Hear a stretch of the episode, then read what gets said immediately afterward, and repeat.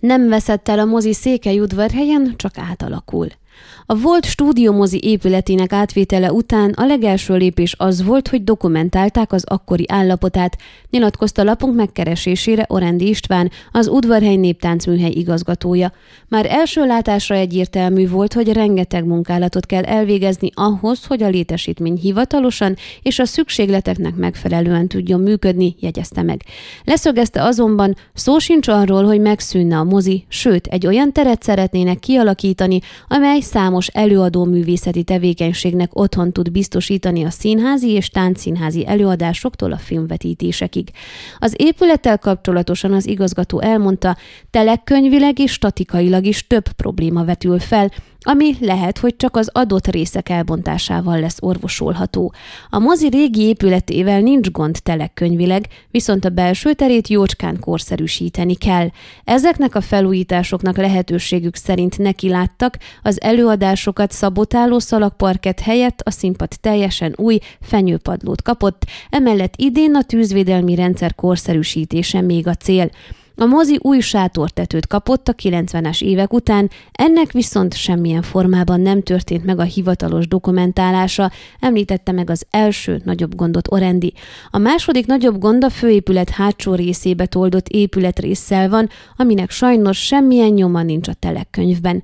Mint mondta, egy marosvásárhelyi statikus céget bíztak meg a szükséges felmérések elvégzésével, ezek eredményeire még várni kell. Hozzátette, két kategóriába történhet a lehetséges besorolás. Az egyik, hogy minden bizonnyal bontani kell a problémás részeket, a másik, hogy ajánlott bontani. Megjegyezte, a toldás már karvastagságnyira eltávolodott a főépülettől, így azt valószínűleg el kell bontani.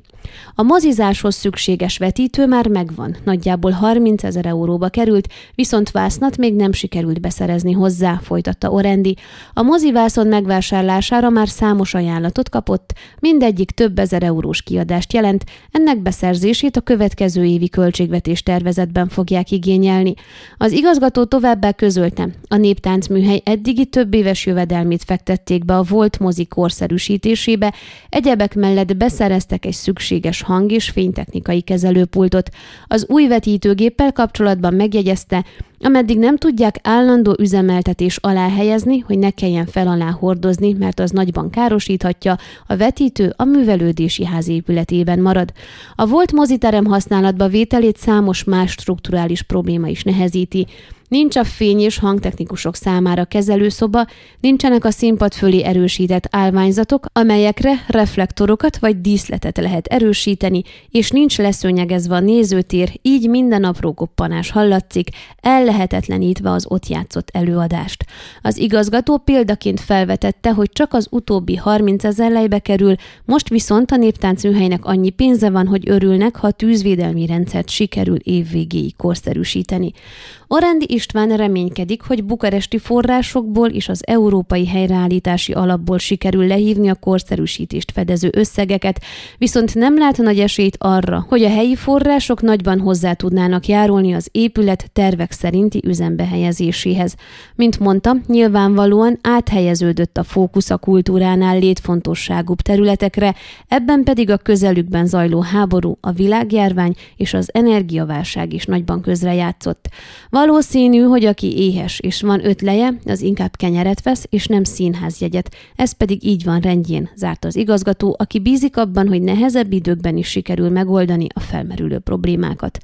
Az a gondolat, hogy a volt stúdiómozi épülete az udvarhely néptáncműhely adminisztrálásába kerüljön, már kétezer-tizenhétben felvetődött a Hagyományok Háza hálózatának terjeszkedése nyomán. A tervek szerint egy olyan központ létrehozását tűzték ki célul, ahol az épület specifikus mozi használatán túl klasszikus zenei koncerteknek, színházi és táncművészeti előadásoknak is otthont adó teret tudnak létrehozni. Az épület átadása nagyon sok akadályba ütközött és tolódott, fizikai átvételére tavaly ősszel került sor. Ön a Székelyhon aktuális podcastjét hallgatta. Amennyiben nem akar lemaradni a régió életéről a jövőben sem, akkor iratkozzon fel a csatornára, vagy keresse podcast műsorainkat a székelyhon pont ro portálon.